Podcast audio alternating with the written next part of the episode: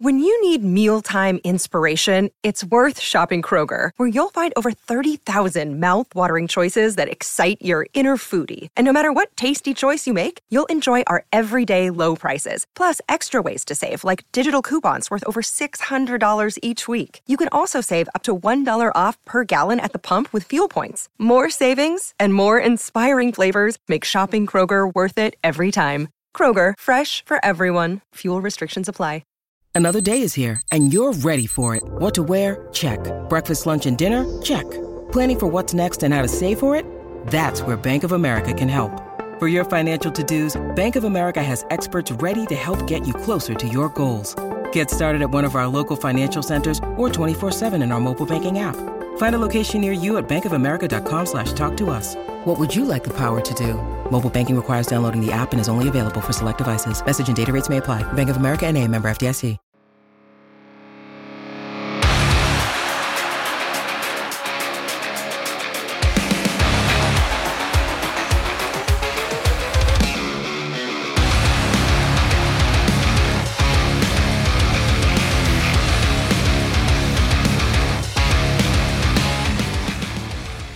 What's up and welcome to another episode of the Grind Line Podcast. You're listening to episode two thirty-six. I am here tonight with Ryan. We are going to do some roster war projections. But how oh, are you boy. doing tonight, Ryan? Yeah, well, boy's right, because it's uh, it's getting people are getting angry online about it already. But how are you? Oh, I'll ask why here in a minute, but I'm good. Softball season has officially come to an end. Well, let me say the summer, spring, summer season has officially come to an end. I was down in Columbus and from Wednesday to Sunday playing down there at a World Series. It was a good time. Got a lot of sun and a lot of alcohol on top of some ten-year-old softball. It was good times. Did they win?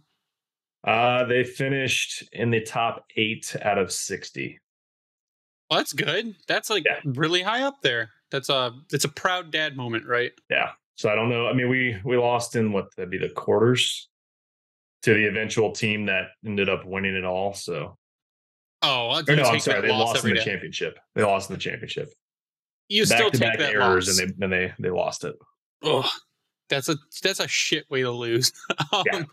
yeah. Uh, so I am drinking, and in case you haven't had it yet, Old Nation has a new one called World. Uh, tart strawberry rhubarb, and it Ooh. is phenomenal. It is so good.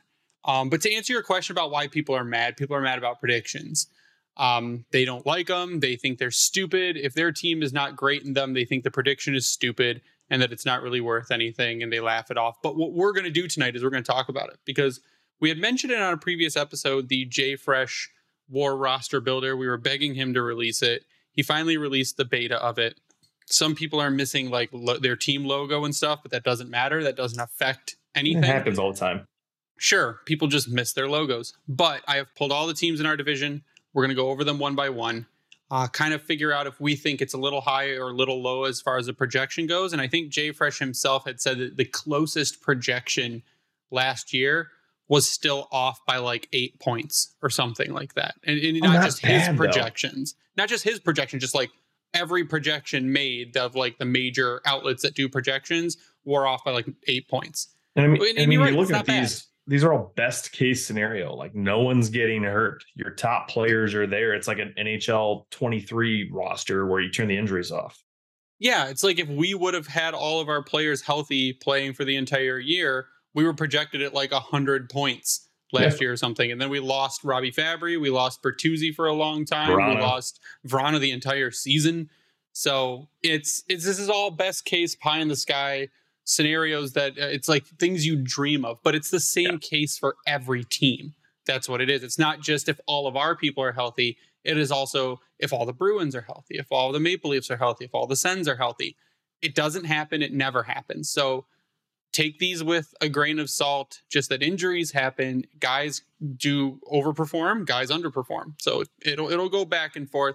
And if you're watching on YouTube, and if you're not, you should be, we have a fancy Ooh. new layout that will show you what we're looking at on the screen. It'll show you the projected war of each line, the offensive and defensive war of each line.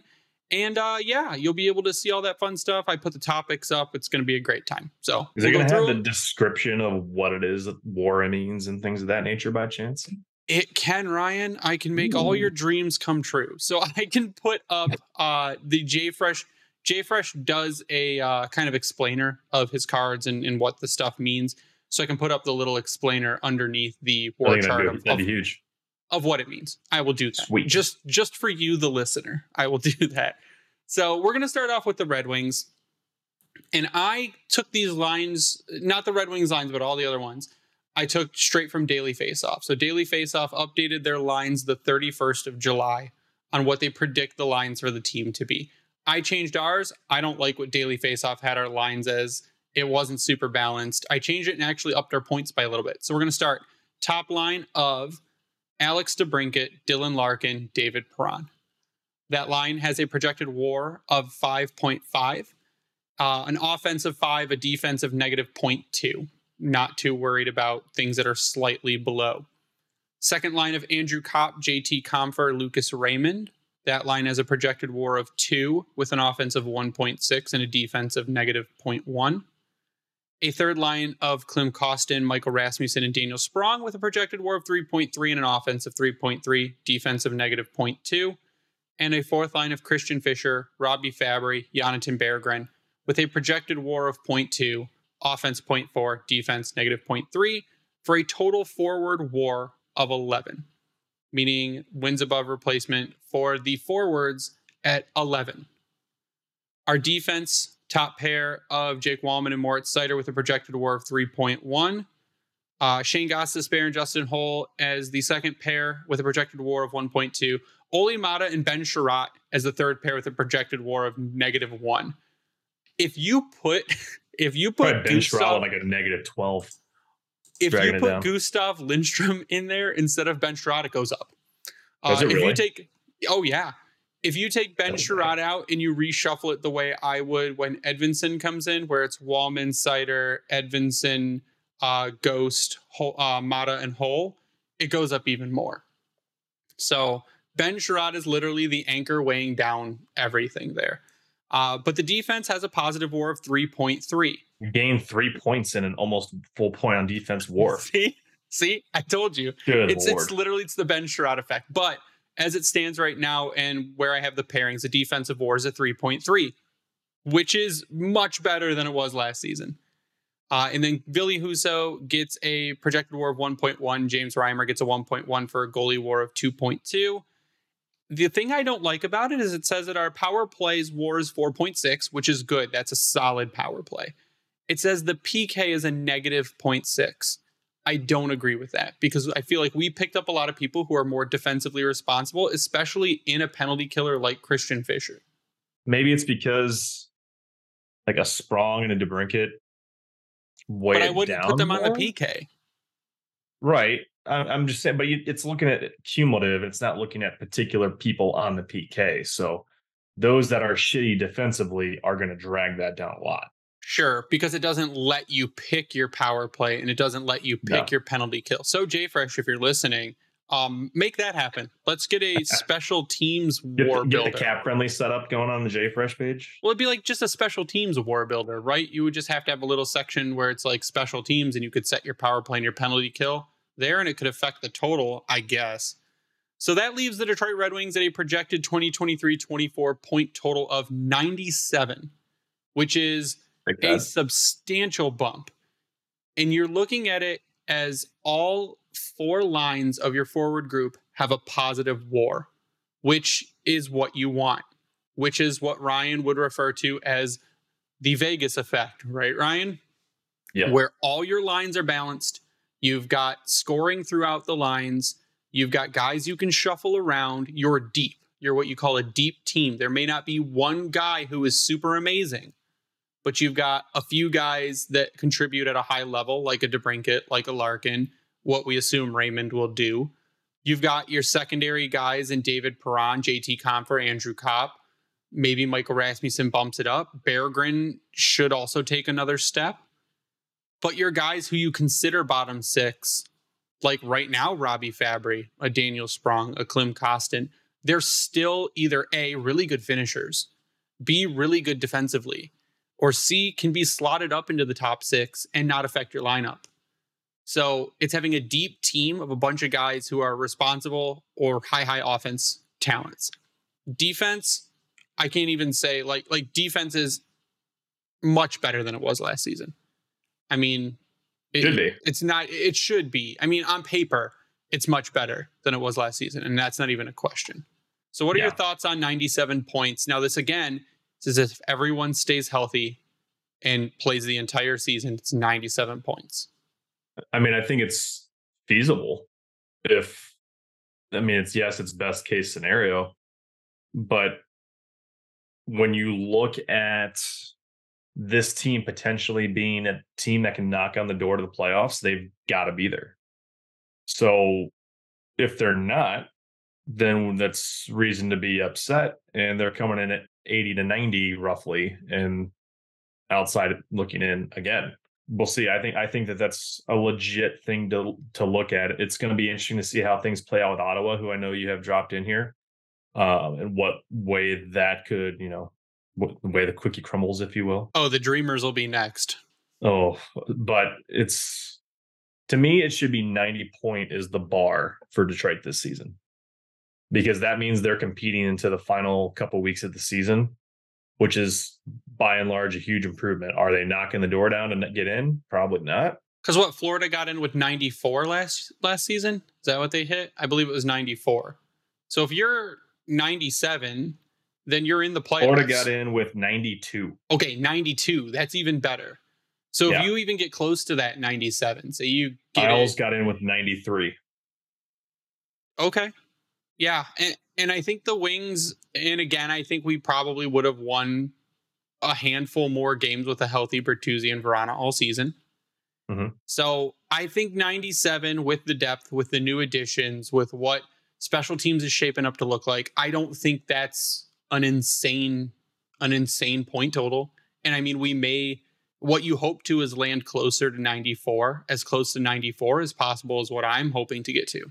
So if you get to ninety-seven, I think you're on the right track. And and I think, it, again, if everyone stays healthy, that might be doable. I mean, Robbie Fabry's knees are made out of plastic. So that's one thing yeah. you got to look out for.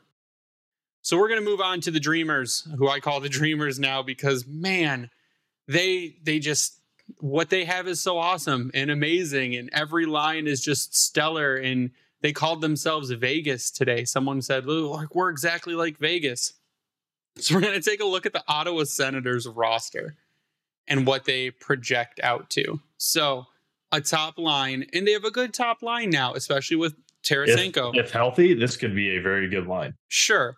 I mean, yes, to a point. So here's what I'm going to look at. Brady Tkachuk, Tim Stützle, Vladimir Tarasenko. And the problem I have with this line, it's got a projected W A R of four point four with an offense of five. Fantastic. Its defense is a negative one point nine.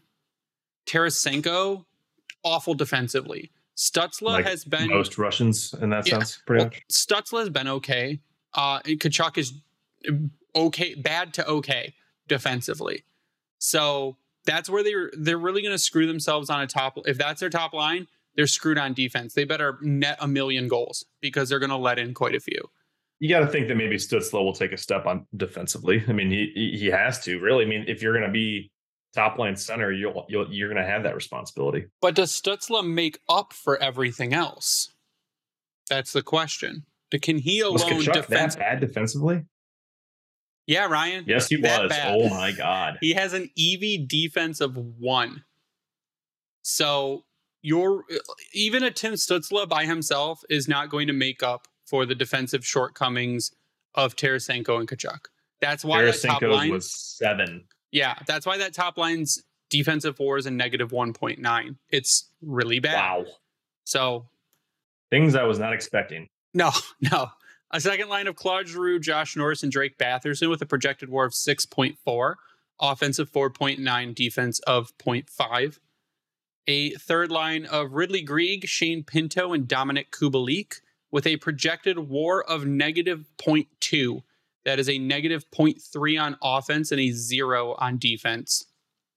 And a fourth line of Matthew Joseph, Mark Kastelik, and Zach McEwen with a projected W A R of zero, an offense of zero point one, and a defense of negative zero point one. And I've been told that that's not going to be their fourth line, that it's going to include some guy I've never heard of from the S H L and a dude who's played in Belleville for three seasons. Great.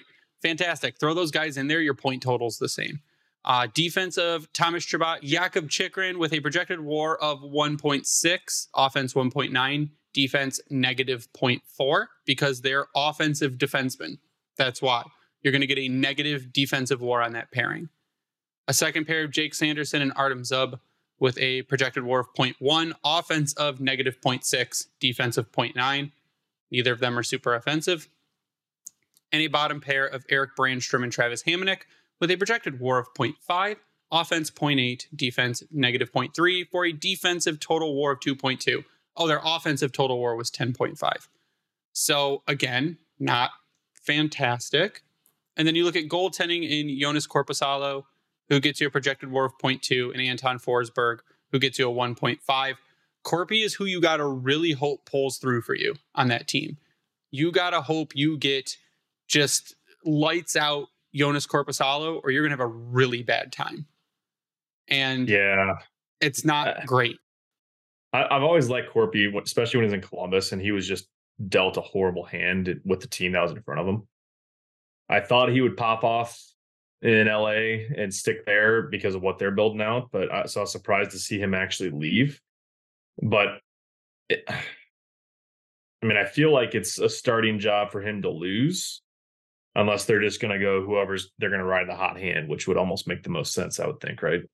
Yeah, I mean, if you look at Korpisalo, he is twenty-nine years old. Last season in L A, he played eleven games, had a two one three goals against and a nine two one save. And in Columbus, he played twenty-eight games, had a three one three goals against and a nine one three save. So his numbers last season, I mean, even combined, were good. But if you look at the season before that in Columbus, he played twenty-two, had a four one five goals against and an eight seven seven save. The year before that, he had a three three zero goals against and an eight nine four save. Or yeah, an eight nine four save. So you're hoping that he keeps riding that. He just keeps getting better. You hope that last season wasn't a fluke and that he can repeat that. But if he goes backwards, so do your points in the standing. I mean, right now, yep, with their current lineup and the, the lines pulled right from Daily Faceoff, their projected points in the standings is eighty-eight. That's almost a full ten. That's nine points less than the Red Wings are projected to get. And I think that is probably a little low, because if you get a full, again, a full year of Josh Norris, and the, his stats last year aren't going to be fantastic because he didn't play a ton. And you, you hope you get good Dominik Kubalik, and you hope Tarasenko plays all season. There's just, it seems like there's a lot of hope. Same with Chychrun. You hope Chychrun plays all season.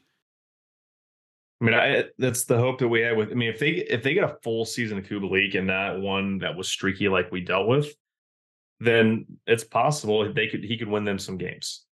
If they get a healthy Tarasenko, he can win them some games. But that's the same if that we're going to play with Detroit. Are we going to have a healthy Larkin? You, you got to think so. But I mean, it, it, when it comes down to it, is he going to be playing through injury, or is he going to be actually healthy for a full season? Are we going to have depth guys be healthy? Raz, Fabry, so on and so forth. Like, it's the big if on every single team. It's not going to happen. If it does, it's great. But the point I was going to make earlier is when you look at that top line, Stützle was forty-one point five percent in the faceoff draw last year. Yeah. two oh two for two eighty-four. And Tkachuk was three seventy to three ninety-five at forty-eight point four. So what was Batherson's? To change that lineup? What's that? What was Bathurst? Did Batherson or Giroux take draws? Batherson took a total of thirty-eight. Giroux took a lot, and he had a fifty-eight percent draw. He had seven hundred twelve wins and five hundred nine losses. So maybe do you split up? Do you put Tkachuk between, or put Giroux between Tkachuk and Stützle? I think what they were talking about doing was sliding Tkachuk down a line and to wing on the second line and moving Giroux up, because Giroux's got to take faceoffs on that top line because your other guys yeah. suck at taking faceoffs.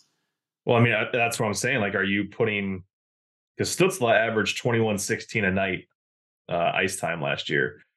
Uh, their next highest wing was DeBrincat at nineteen, followed by Giroux at eighteen forty-eight and Tkachuk at eighteen thirty-eight. So, yeah, they're going to have to do some shuffling, but even doing shuffling there, you're taking, I mean, that might actually help them too, to move Giroux up to that top line, just swap Giroux and Tkachuk, because again, Tkachuk yeah. is horrible defensively, and you might make up some ground there by letting Giroux take the draws and moving Tkachuk down, because you add some defense to that top line with Giroux too, but it still doesn't move you and, up. And that's not a, a bad ten thing points. For, for your top six. You're not, that's, that's good.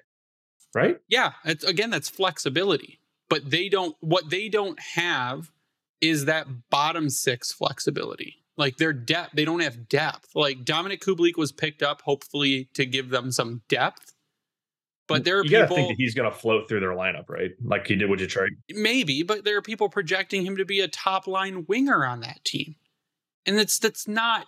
If Dominik Kubalik is your top line winger, your team has some issues. Like that's a big problem. He did well in bursts in Detroit. I think that he'll do the same with the top six there in Ottawa.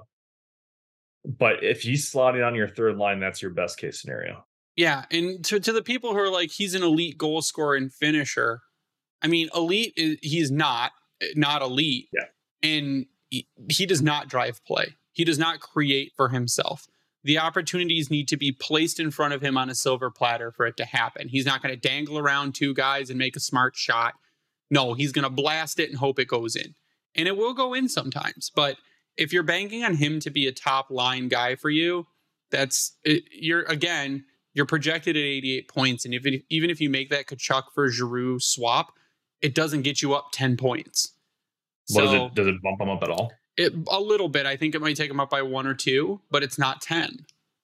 So again, I think that the in the Sens fans, there are a lot. Thank you to the Senstennial podcast who had me on, and they were a bunch of guys. They're guys that get it, and they understand what's going on, and they know their team still has problems, and they were very nice, and it was a great conversation. So it wasn't like what we've dealt with on Twitter? No, because they even acknowledge the people on Twitter is absolutely insane. So uh, Sens fans, so, please stop turning into Toronto fans. Just don't do so it. So here, here's the question. Like with Kubalik, last year in Detroit, he shot eleven point five percent. The year before that, nine three. Before that, a ten nine. His, his rookie season, he shot at a nineteen percent pace. Which is not sustainable, really. No, that was his thirty-goal season. I mean, last year, shooting eleven percent, he still had twenty goals. So, I mean, your expectations got to be that, right? Hopefully that he gets to twelve to thirteen percent and twenty, twenty-five goals. Is that a, that to me, I think that's a win for if you're Ottawa. If if he gets twenty goals, that's a win for Ottawa. I think they're expecting him to basically replicate what DeBrincat did. And it's it's hard uh-huh. to say if he will or not. Because you need well, to DeBrincat see who's never wanted to with. Be there from the get-go, no. so uh, hopefully he at least replicates twenty. Yeah, that would be the hope, I would say. So we're going to do one more before we uh, take a break. And do you want to do a- another happy one or a maximum sadness? I don't know which ones you would be for- referring to, because I'm assuming this. Let's do the sadness, if that's right. What I think you're going to do. Maximum sadness. So with the departure of Patrice Bergeron and yeah, David Krejci, uh, the Boston Bruins were thought, man, this might be the year where they start to slide, because, you know, they're like they lost two of the guys who who were who were carrying them along, helping them out a lot, not carrying them as in putting the team on their back. But like Bergeron's one of the best was still one of the best defensive centers in the entire league, if not the best defensive center in the entire league. Krejci mm-hmm. was helping them quite a bit. But I'm going to run through their roster, and we can all just get sad together. So a top line of James Van Riemsdyk, Pavel Zacha, and David Pasternak. Is this still based off Daily Faceoff? I'm yes. sorry. Yeah, I pulled okay. these today. Pulled them. Uh, projected war of six point six with an offense of six point four and a defense of zero. Brad Marchand, Charlie Coyle, and Jake DeBrusk. A projected war of four point six, offense of four point two, a defense of negative zero point one. A third line of Jacob Lacko, Morgan Geekie, and Trent Frederick, a projected war of one point eight with an offense of one point seven and a defense of zero point one. A fourth line of Milan Lucic, Jesper Boqvist, and A J Greer with a projected W A R of zero point two, offense zero point two, defense negative zero point one, for a forward W A R of thirteen point two. Pasta is doing a ton of lift to this W A R. That is what he is doing there. I mean, if you take Pasta out and literally replace him with anyone else, they drop like a full five points. So really, yeah, it's not even close. So their defensive pairing of Matt Grzelcyk and Charlie McAvoy with projected W A R of two point five, Hampus Lindholm and Brandon Carlo with a projected W A R of one point nine, and Derek Forbort and Kevin Shattenkirk with a negative zero point six. Signing Shattenkirk was uh, was very confusing, mystifying to me. I'm like, Kevin Shattenkirk, and they went and signed like Lucic too, and he's older as well. Um, but their defensive W A R is a three point seven. Then you have Ullmark and Swayman, who just bumped them up even more with a two point three and a one point three for a projected standings points of one hundred five. And I just, hmm. I look at that and I go, well, I guess that's what, twenty-five less points than they had last season. So they'll at least lose some more games. But I'm like, I mean, it's sad. I just, it's really sad to me that we're going to have to deal with the Bruins again, possibly do not the same thing they did last year, but still win the division. I mean, you're literally going to have to bank on Ullmark and Swayman having repeat seasons. Both yeah, which I don't think is, is reasonable. ninety-two save percentage. Both sub two three goals against, with Ullmark was a sub one nine at a one eight nine. So, I mean, maybe it's going to be their defense is that what keeps them afloat. If again the giant if they're healthy, which the guys that they've got right now, I think, have been pretty consistent in terms of that. So maybe they'll be okay. Shattenkirk would be the question mark, maybe. Wasn't McAvoy hurt last year, though, too? Yeah, and you hope that Marchand, and, and he seemed fine last year that his hips hold out because he, again, right. also had, like, double hip surgery. So I just don't yeah, think I, I can know. do another year of the Bruins fans just shoving in everyone's face that they're amazing and they don't have to rebuild and all that. Well, hey, maybe they finish in the top six or whatever again, and that makes it easy to get rid of that draft pick in the trade if it lands inside. Yeah, yeah, yeah. So that's the uh conditional for the DeBrincat trade. Yeah, sorry, that's yeah. that's what I'm referring to. Yeah, so if they still make the playoffs in a high position, yeah, I think you absolutely send that pick to Ottawa and you say, here's pick number, I don't know, twenty-eight or whatever. Yeah. So I think that yeah, that would make your decision a lot easier there. I just. You look at it, and, and someone asked for it earlier, like what the projection is, a Boston fan, and I sent it to them, and they go, man, if we even get one hundred points, I will be so happy. Because they look at their team, and they go, losing the people they lost. So losing... Bird. Um, well, yeah. Foligno. Um, Taylor Hall. I'm sorry. Oh, I thought you said Valeno. You said Foligno. Oh, sorry. No, yeah, Nick Foligno. Which, I mean, Foligno, you can... debate if that was impactful, but Taylor Hall and Bertuzzi, yes, yeah, absolutely Brandon impactful. Burt wasn't there for a full season, but he had he led the team and they're tied with the lead of team in points. He had ten points in seven games, tied with Marchand. Yeah, and then losing two of their like veteran leaders. I mean, it's Orlov's gone off the back end. It's going to be tough, I think. Still, I think yeah. this, if any Ray projection. G- Yeah. If any projection, I think, is going to be wildly inaccurate, I think it's going to be this one. And I think it's going to not be plus points. So I don't, they're not going to get one hundred thirty again. But I think it's going to be minus. Nuts at, at the Athletic posted one yet? I haven't. No, I haven't looked in my Athletic. They probably won't do anything until it's closer to the season. My Athletic subscription uh, lapsed. So yeah, so did mine, unfortunately. So I look at it and I say, I think the Bruins could get as low as ninety. As high as maybe this one hundred five. And that's what worries me about. It's a team. Bruins, I think, are going to be the team to watch the closest this season, just to see, because they had such a historic season last year, to see what they do this year, because it could be a historic difference in seasons as well. So that'll be an interesting one to, to keep an eye on. But we're going to take a quick break for a word from DraftKings and from Raycon uh, before we come back to finish out the rest of the division in Tampa, Toronto, Montreal, and the Buffalo Sabres. We'll be right back in just a minute.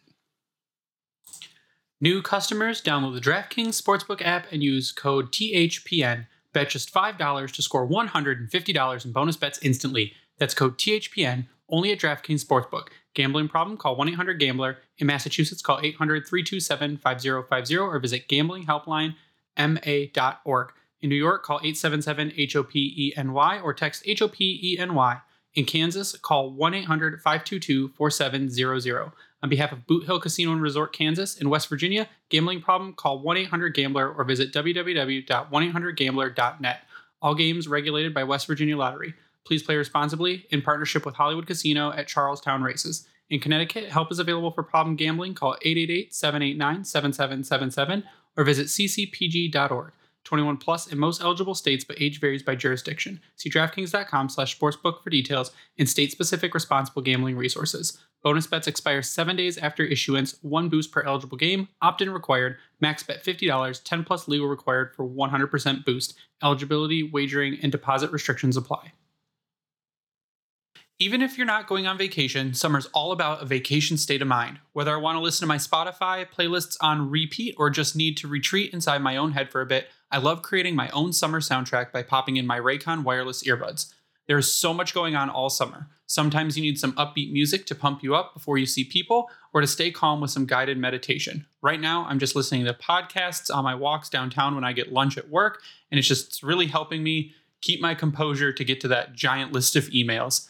Let me tell you right now, Raycons are the best way to listen. Use earbud tap functions to toggle between three customizable sound profiles, noise isolation, and awareness mode.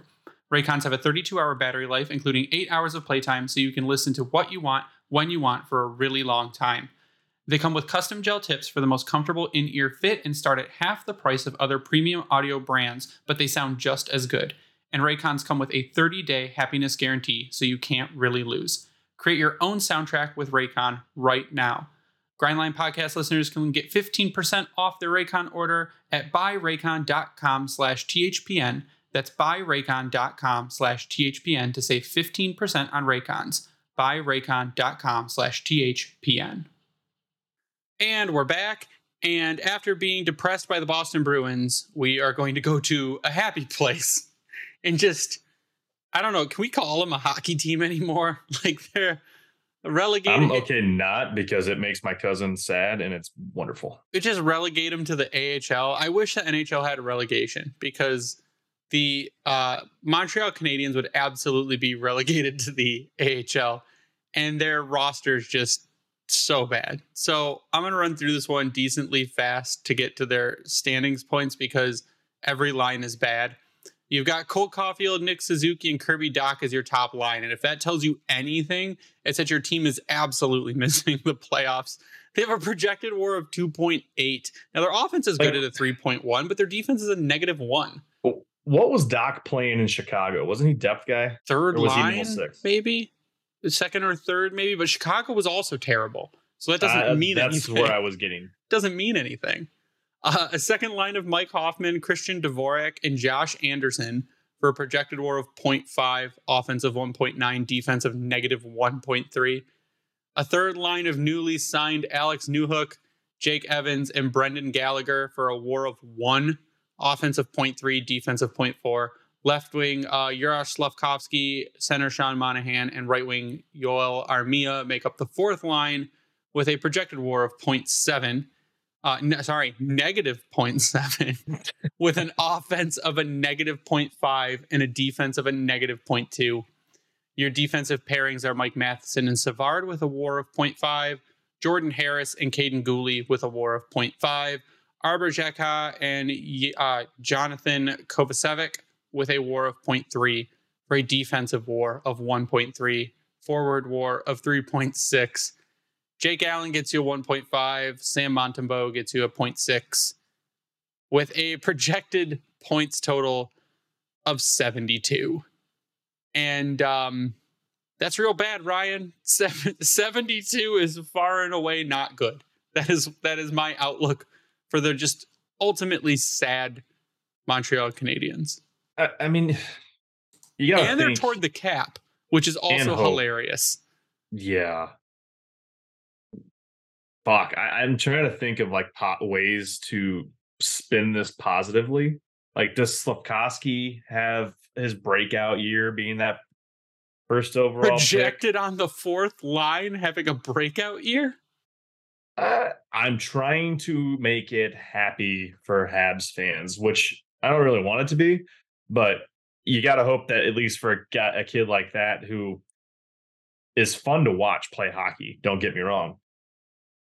Like maybe he does more than ten points in thirty-nine games. Cause wasn't he hurt last year? Yeah. And I want to, I want to see how you, and I can see it, it's right in front of my face, but a team that bad, like I read you off half the names and you go, who is that? Yeah. Has to use L T I R money to get under the cap. If the, who? If they didn't have any L T I R, they would be over four million dollars over the cap.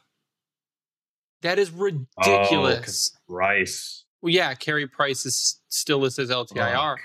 But so they've got and, six million dollars of wiggle room with L T I R space. But like, how how is your team that bad, but people are paid that much money? Like Nick Suzuki, seven point eight seven five million dollars. Brendan Gallagher, six point five. Josh Anderson, five point five. Matheson, four point eight. Caulfield's injured, seven point eight five. So, I mean, it's the team's bad. They're going to flounder again and be at the bottom of the league unless they all activate some superpowers at the same time. It's just, it's, it's, I said we do a I happy mean, one. This one's happy to me. New Hook will be a fun one to watch, I think.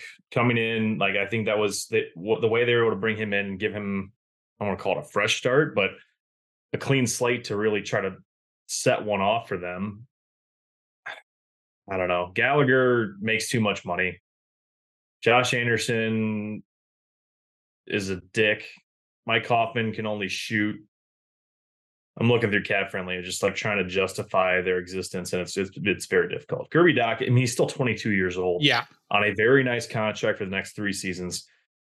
If you've got him, a New Hook, a Slavkovsky, those guys hitting it off this year. If you get Harvey Pinard to continue the streak that he went on when he got called up late in the season last year, there's potential for them to be competitive. Will they be good is a different question. I think that's that's their saving grace is the guys that they have are young. Like Newhook is twenty-one. Right yeah. now, he's got an E V offensive nineteen and E V no, defensive he's fourteen. Uh, okay, so then JFresh is behind. But he's got an E V yeah. offensive nineteen and E V defensive forty-four. So the only thing saving is his finishing's over fifty percent. His goals per sixty is over fifty and his A ones per sixty is over fifty. But you hope that he develops and gets better. You hope that Cole Caulfield takes another step and gets better. It's you're banking on young guys to do well, but I think they know they're not a playoff team. They know they're not even going to be close. But it's just they need to shed some money real quick here. Yeah, yeah that's going to be interesting to watch. I'll put it that way. And I'm just going to laugh at my cousin. But it's going to watch it end up being one of those years where, like when the Habs were good and they made it to the Cup final, granted it was a shit season, shit show of a season for them to get there. And Detroit, is that the year that Detroit swept them? Uh, yeah, I think so. I think it was. Watch that happen this year, but reversed. That'd be our fucking luck. We're going to move on to another team that we love to hate. The Toronto Maple Leafs and all of their hey. fans who can't shut up online. Uh, they have a, and this is, I like this one. I actually like this projection because this is how you build a roster versus not build a roster. So the Maple Leafs top line of Tyler Bertuzzi, Austin Matthews, and Mitch Marner with a projected W A R of nine point seven, an offensive nine, a defensive negative zero point one. Just to let you know, that line is carrying your entire team, the whole Pretty thing. Much. Your second line is Max Domi, John Tavares, William Nylander with a projected W A R of two point one, a four offense and a negative one point eight defense. Bad defensive line. Third line of Matthew Nye is David Compher and Kalle Yarncroc with a projected W A R of zero point nine, offensive zero point three, defensive zero point two. A fourth line of Sam Lafferty, Dylan Gambrell, and Ryan Reeves. Ryan Reeves, your team signed Ryan Reeves. A projected W A R of negative two point four, an offensive negative one point nine, and a defensive negative zero point three for a forward like, W A R of ten point three. Can can you help explain to me? No. How how Ryan Reeves on this team is impactful? It's because not. If you're expecting him to go stand up for your star players, oh, does Lord. that mean you're going to be playing him alongside Matthews and Marner? No, they just they hope he jumps out on the ice to, to punch people. But again, he's going to take dumb penalties. And you have a projected P K of zero point seven. I mean, I feel like he's one that actually is smarter with his penalties as a whole and his hits. Or he just doesn't get called for them. I'm not really sure. I don't know. Um, let's see. How many penalty minutes did he have last year? He didn't have a lot of penalties last season. So he does nothing? Literally forty-three nothing. Penalty minutes in seventy-three games. So he literally does nothing. Hold on. Let me go to N H L dot com to What's see that, those, like how many eight, of those are majors. So like eight fights. So if you look at the Toronto Maple Leafs forward war of ten point three, there are one, two, three, four teams better than you in the division for a forward war. That is the Tampa Bay Lightning, the Boston Bruins, the Ottawa fucking Senators, and the Red Wings have a better forward war than the entirety of the Toronto Maple Leafs. Really? Yeah. ten point three. So uh, their defense, top pair, Morgan Rielly, J- uh, T J Brody with a war of one point five. Jake McCabe, John Klingberg with a zero point seven, a bad defensive second pair. And a third pair of Giordano and Timothy Liljegren with a two point two for a defensive war huh. of four point four. Uh, Samsonov and War, uh, Wool are not helping your case. That's actually also one of the weaker pairs. That actually might be the weakest pair uh, for goalies behind maybe Buffalo because Devin Levi's not in the system. So uh, projected standing points for the Toronto Maple Leafs of one hundred. one hundred points. That Which would be if they, three points above sorry. the Red Wings. An eleven-point drop from last season because they finished at one eleven. So Reeves, going back to him, he had seven major penalties, so seven fights, it would appear, and only four minors. Okay. So that's going to help you? But he also averaged nine minutes and nineteen seconds a game. So, but he was averaging his penalties taken per sixty point two six. So Wait, do, do they yeah. want him to fight more? Is that what they want? Apparently. They want to take more penalties? Sounds like he drew, yeah, he drew more penalties than he took last season because probably he laid a hit on somebody, didn't get called for it, and then someone reacted to it. Yeah, I just don't, I just don't know how throwing that on your fourth line to just have a line that is seems, if this is the line, like it's literally going to get caved every night. I mean, six percent of his time on ice was penalty minutes. I, I'm going to say if you put if you put a fourth line of Christian Fisher, Robbie Fabry, and Jonatan Berggren against Sam Lafferty, Dylan Gambrell, and Ryan Reeves, who's going to win that matchup? Depends on the hits, but you would think Detroit's. Yeah. Because literally, like, you signed... I mean, really, that line would give fits to a lot of, like, middle six and t- some top lines. You signed a plug, literally the biggest plug in the entire league. And you want to be, like, the center of the hockey universe and say you're so amazing and all of that. Like, grow up. It's not going to happen. Now, again, could be low. They could go to one hundred five. They could drop to ninety-five. I'm going to give it a five-point buffer.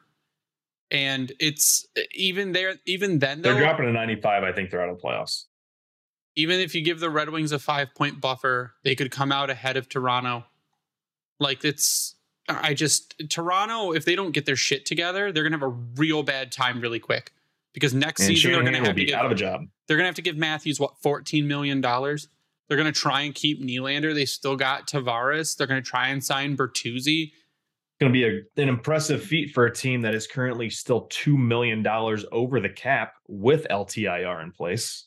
So I don't know what they're going to do. So we had two more teams left. Okay. We're, we're going to move to the Tampa Bay Lightning, uh, who actually still projects decent, but there's a twist. So Steven Stamkos, Braden Point, Nikita Kucherov make up their top line at a six point eight with an offensive seven point two and a defensive negative one point two. Bad defensive line. The second line of Brandon Hagel, Anthony Cirelli, Connor Sheary projected W A R four point two, offense three point two, and a defense of zero. A third line of Mikey Isemont, Nicholas Paul, Tanner Jeannot, negative zero point two projected W A R with a negative zero point three offense and a zero point four defense. And a fourth line of Cole Koepke, Luke Glendening, and Josh Archibald with a negative zero point four. I forgot L G D four. Went there. Yeah, with a negative, with an offense of negative zero point one and a defense of zero point three.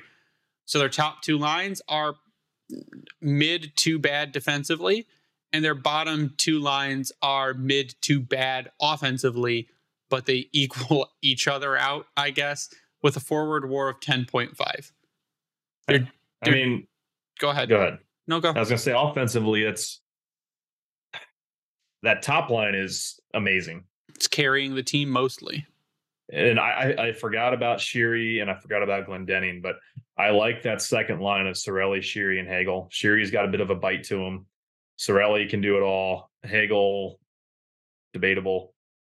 I, I, you would like to think, I would assume as a Tampa fan, that Jeannot is not on your third line and is on that second line, but especially for what you paid to get him. Um, I don't know. It, in a way, it's balanced because you have top top two scoring lines, top two defensive lines, and you just go at it. You you hope that third line should be pretty solid with Nick Paul, Jeannot, and Isemont, however you say it. Isemont, yeah. Where they get kind but, of screwed is their defense. So their top defensive pair, Victor Hedman, which has been their b- bread and butter for sure. years. But top defensive pair is Victor Hedman and Nick Perbix, with a projected W A R of zero point six, offense of zero point nine, defense of negative zero point six. A second pair of Mikhail Sergachev and Eric Chernak, with a projected W A R of one point seven, offense of zero point nine, defense of zero point six. Their second defensive pairing is better than their first defensive pairing, projected-wise. Uh, third pairing of Calvin DeHaan and Zach Bogosian with a negative zero point four projected W A R, a zero offense, and a negative zero point two defense for a defensive W A R of two. Vasi's a god. Uh, Jonas Johansson, I don't even know who that is. Uh, his projected W A R is a negative zero point two, um, but Vasi makes up for it with a two point two for a projected standings points of behind the Red Wings with ninety-four. This is that Johansson's literal first year in North America. So, I mean, this is, are we going to see, and this brings up the question, are we going to see the decline of the Tampa Bay Lightning? I hate this game because of I'm making how you wrong play it. We were with Boston. I what? don't care. I'm making you play this game. I want to say yes, demise has begun.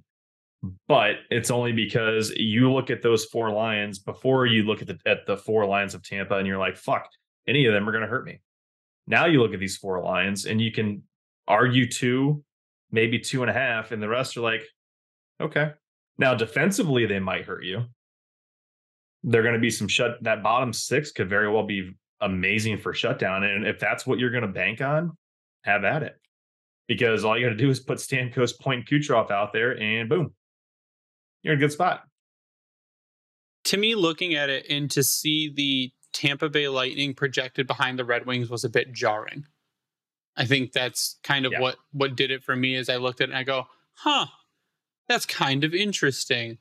So it, I don't know what to do with it. It's kind of like a Ricky Bobby moment. I don't know what to do with my hands because even if you give it a five plus or minus buffer, that would get them to ninety-nine and, or as low as eighty-nine. So it's it could be the downfall of the Tampa Bay Lightning. And that is, it, it'll be interesting to see because, again, it's like the house Stevie built is slowly falling apart without him there. Yeah, it's, I don't know. It's, it's like if they do get in, maybe it ends up being the wild card and they can rebound for a year and just survive through the tight cap to make something happen next season. Because when you look at them on cap friendly, they've got a lot on their defense to make up for. And cap hit wise, they're going to be roughly at seventy-six million. So if the cap goes up as is expected, they're only working with a little over roughly eleven million dollars in cap space, which is going to help them tremendously. But does it give you, and, and what's nice for them too is they lose two hundred fifty grand in a buried penalty. They lose the retained cop, two hundred grand from Maroon, and Brent Seabrook's six point eight seven five six point eight seven five million comes off their L T I R. So offensively, they're set. They've got to figure out what to do with Stamkos, though. It's, you got to hope, right, that he's going to take a pay cut. If so, then you're in a good spot. Brandon Hagel's making one point five. You got to think that might actually go up. If Stamkos maybe drops, then you're you've got something to work with. But I, I'm not really sure where they go from here. Yeah, it, the, again, another team to watch. So you're going to start watching teams like Boston and teams like Tampa and teams like Toronto and see if they start to slide a little bit. Toronto mostly for money reasons, but the other ones because they're getting older and guys are leaving or guys are retiring and their pipeline sucks because they've been good mm-hmm. and they haven't been able to refill it. And hopefully they suck because that means the home opener will be fun because Detroit will win. Yeah, let's hope for a win. Uh, we're going to look at the team I almost forgot in the Florida Panthers. Oh. So we're going to look at the top line, and this one we'll do pretty quickly because it's it's a high point total. A top line. This is a balanced team. Evan Rodrigues, Alexander Barkov, and Sam Reinhart for a projected W A R of six point one. Carter Verhaeghe, Sam Bennett, Matthew Tkachuk for seven point four. E two, Luosterainen, Anton Lundell, and Grigory Denisenko for two point two. Ryan Lomberg, Steven Lorentz, and Nick Cousins for a zero point nine with a forward W A R of sixteen point seven. That is a dominant forward group. Absolutely yeah. dominant. Uh, D pairs yeah. Gustav Forsling and Josh Mahura for a W A R of zero point five. Uh, O E L for some reason and Dmitry Kulikov for a negative zero point five. So that just offsets your top pair. And Nico Mikola and Mike Riley for a zero point three for a defensive W A R of zero point four. Uh, Bob still projects at a one point two. Stolarz at a zero point eight for a goalie W A R of one point nine for a projected standing points of one point oh four. And this hinges on you just offensively demolishing every team you go up against because your defense is super weak. It is the weakest defense in the entire division. And you got to hope that Tkachuk stays healthy all season and your other high scorers like Verhaeghe stay healthy all season, or else your team will fall apart. Yeah. I mean, we saw it in the playoffs. Their offense carried them to no end over Toronto. We, but because they were able to maintain such good pressure and not have to, like when they had to hold on to the lead late, Toronto, that's where they shined because like this defense has changed a bit from last season. Yeah. Hopefully they're better. You got to hope as a fan and their, their staff, but they held on thanks to Bob. Goaltending, I think, is what literally saved them in the playoffs, at least to getting through Toronto. Well, really the whole playoffs, but Toronto in particular, because that was just that the upset of the century, if you want to call it that. So if they're going to be anything, if they're scoring goals, you can't really be too upset about it. Just make sure you score more than the other team. Weird how that works out, right? Hockey, crazy. Yeah, yeah. But I mean, it's... And again, though, it's uh, it hinges on staying healthy. And if you don't stay healthy, your team is going to get caved. And it is not mm-hmm. going to be fun.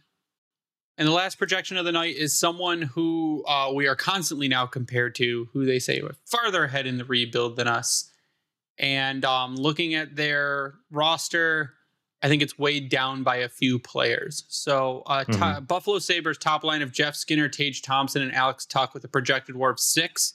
An offense of six point six, but a terrible defense of negative one point five. Second line, J J Peterka, Dylan Cousins, Casey Middlestat with a projected W A R of one point eight. An offense of two point three, a defense of negative zero point eight. A third line of Jordan Greenway, Peyton Krebs, and Victor Olofsson with a projected W A R of negative one point three, a negative zero point six offense, and negative zero point five defense. A fourth line of Zemgus Girgensons, Tyson Jost, and Kyle Okposo, who apparently still plays hockey, with a projected W A R of zero point eight, offense of negative zero point four, defense of zero point eight, for a forward W A R of seven point two, which I believe seven point two is only above the Montreal Canadiens. Um, not good. So their forward group is literally being carried by Tage Thompson and Dylan Cousins and sometimes Alex Tuck. That's basically what it's going to be. Well, you got to think Jeff Skinner is going to be helping out that a little bit. How old is Jeff Skinner now? thirty-one. Okay, so he's reaching. He just turned thirty-one back in May. He's reaching the could his game start going down age. I, I still like this offensive group. Thompson popping off last year was fantastic. I've always loved Dylan Cousins.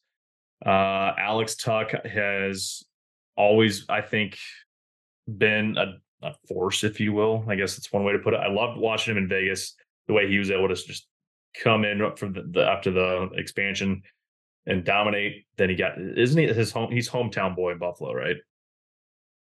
The eyes said it all with that question. Alex Tuck is from Syracuse, New York. Yep. Close enough, I think. I don't know. I, I think they're they're a fun team to watch. I like J J Peterka, Peyton Krebs. Like, they've got some young players that are there's there's skill there. And the fact they picked up Jordan Greenway, which can turn into hopefully a reclamation project, because I remember watching him coming out and coming into Minnesota from the U S A team. And that was a player that I was hoping Detroit would have landed at the time. In hindsight, I'm kind of glad that they didn't.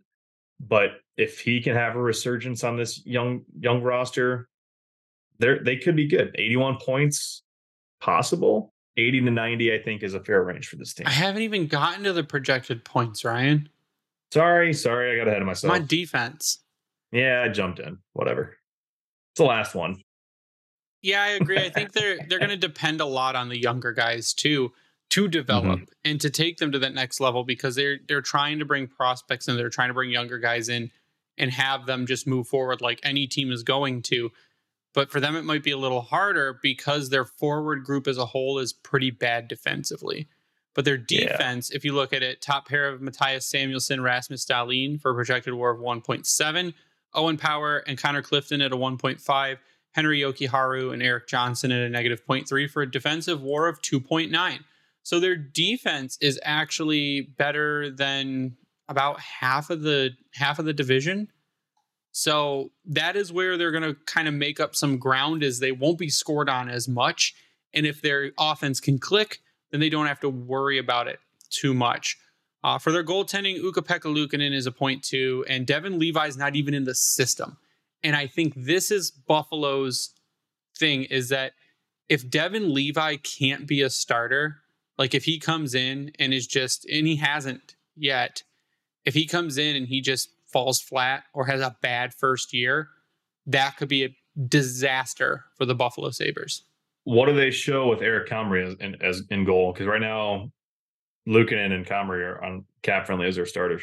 Is Comrie still there? Yeah, he's twenty-eight years old, signed for this year at one point eight mil. Oh, let me see if I put Comrie in. Yeah, uh, that makes it as bad as not putting anyone in. It's literally, it's uh, it does not change their total points. It brings their goalie W A R to a zero point seven, um, which shows up. Yeah, okay. Um, but it it doesn't change their points total, uh, their point total, their standings total, because yeah, right now Eric Comrie's projected W A R is a zero point five, which is better than a non-system Devin Levi at zero, but it's not good enough to win you more games. So the Buffalo Sabres have a projected standings points of eighty-one, and I think it's that purely because of the defensive shortcomings of their forwards. That's really going to bite them in the ass if their goalies fall flat. I could see it. I mean, they've got two of the top young defensemen in hockey right now with Dahlin and Power. So, and, and really, you look at Jokiharju, he's serviceable. Eric Johnson, it's he's your old crusty vet of the group. That'll actually probably be huge, I think, for Dahlin and Power to be with Eric Johnson. I think that's that was a, a sneaky good pickup for a one-year deal.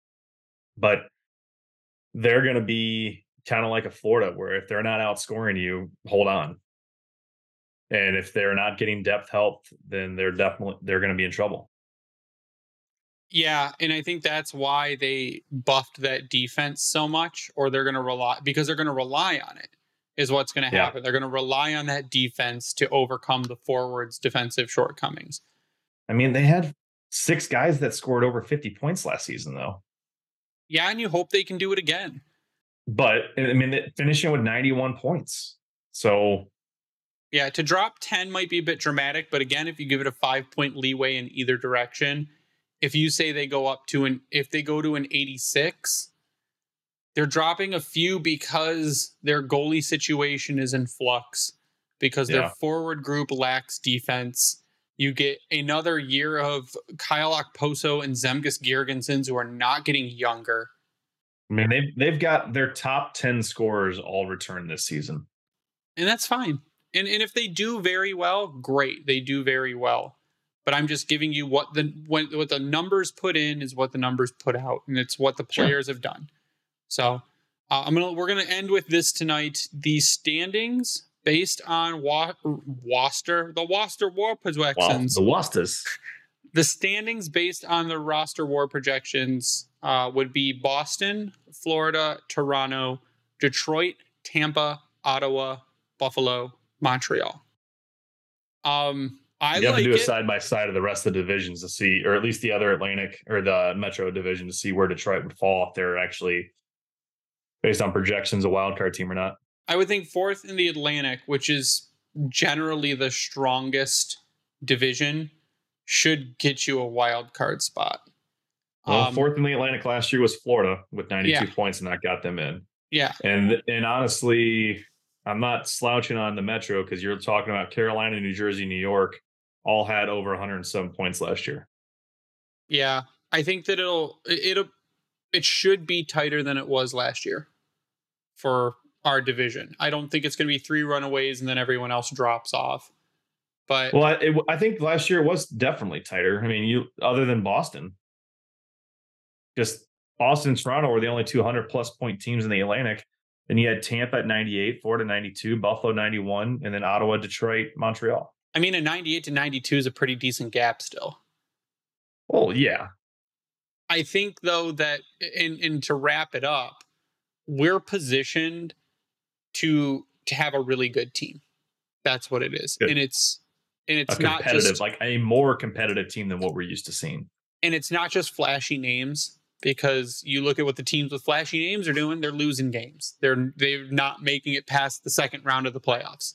They're, mm-hmm. I'm surprised Toronto didn't raise a banner for making it out of the first round. But I think we're putting ourselves in a position, Iserman, like we had mentioned, the past five episodes, has built a deeper team that can be more competitive with people who mm-hmm. have won before, with guys who are younger, who are coming off great years that they think can keep going. I think we're in a position to, I don't think fourth in the division is unattainable. I don't think it's unattainable. Do I think it's like a stretch goal? Absolutely. Would I be happy with fifth in the division? Yes. And I think fifth, one hundred percent is attainable. Absolutely. So, Ryan, I want to get your final thoughts before we sign off tonight, because I like where this puts us. I'm just going to continue your point, I think, a little bit, because if you're talking about fifth in the division for where Detroit's been the last six, seven years, huge, because the likelihood of the teams you're behind is going to be Florida, Tampa, Toronto, Boston. That means you're jumping Buffalo and Ottawa, which they're they're not bad teams. Like the way that things have shaken out with the salary cap, there's a lot of balance amongst each division now. You could argue that maybe in the West in comparison, but the Atlantic and Metro divisions are tough. Okay, don't count Montreal and Columbus, but I, I digress. Um, so if you can be knocking on the door with Florida, because like I said, ninety-two points got them in the playoffs. If you're Detroit, if you're looking at ninety, ninety to ninety-five points this season, you're right there. Buffalo just missed at ninety-one points. It's doable. It literally came down to an overtime loss that put Florida ahead in points. Yep. So I don't know. I there there's a lot to look forward to. The way this is projecting out, I think, feels better than what we were looking at last year. I was trying to find last year's, but I couldn't find it. Um, and I think our best case scenario was what, like ninety-five to one hundred again, something like that last season. No, it was ninety. You remember what it was? No, I don't remember. Anyways, if we're hitting ninety points, I, I consider this season a win. If that means that we're also a wild card team, let's go. Because you know what? I've got a half season ticket plan, and that puts me front of the line to get some tickets. Amazing. But on that note, already. Oh, yeah. And speaking of tickets, they did just go. The pre-sale started today, and I think they officially go on sale as of Friday, correct? Yeah, whatever's left. At ten a.m. So, and they've already, and pretty much everything's already sold out. It's all resale at this point. But anyways, already around thirty-three. Nice. And you can follow me online at Bringing the Wing. You can follow the Grindline Podcast online at Grindline Pod. Again, if you haven't subbed to our YouTube, uh, all the charts will be there during this episode. You'll be go uh, be able to look at all of what we are looking at and judge for yourself. Yeah, it's really cool. I like the new layout that I made. So uh, we also like to give a shout out to the Hockey Podcast Network at HockeyPodNet on Twitter for uh, hosting us and spreading our podcast around. Also to Vintage Detroit, which is the only place you should get your Detroit jerseys from and worked on. If you use the promo code Grindline on Bring Hockey Back, you'll get twelve percent. If you use that same promo code on Howie's Hockey Tape, you'll get ten percent. You can check out our merch at redbubble dot com by searching the Grindline. And our website, grindline podcast dot com, is all updated and everything with the new roster. So you can check out stuff there too as well. But that is going Woo. to do it for us tonight. So for Ryan, I am Greg. You stay classy, Hockey Town.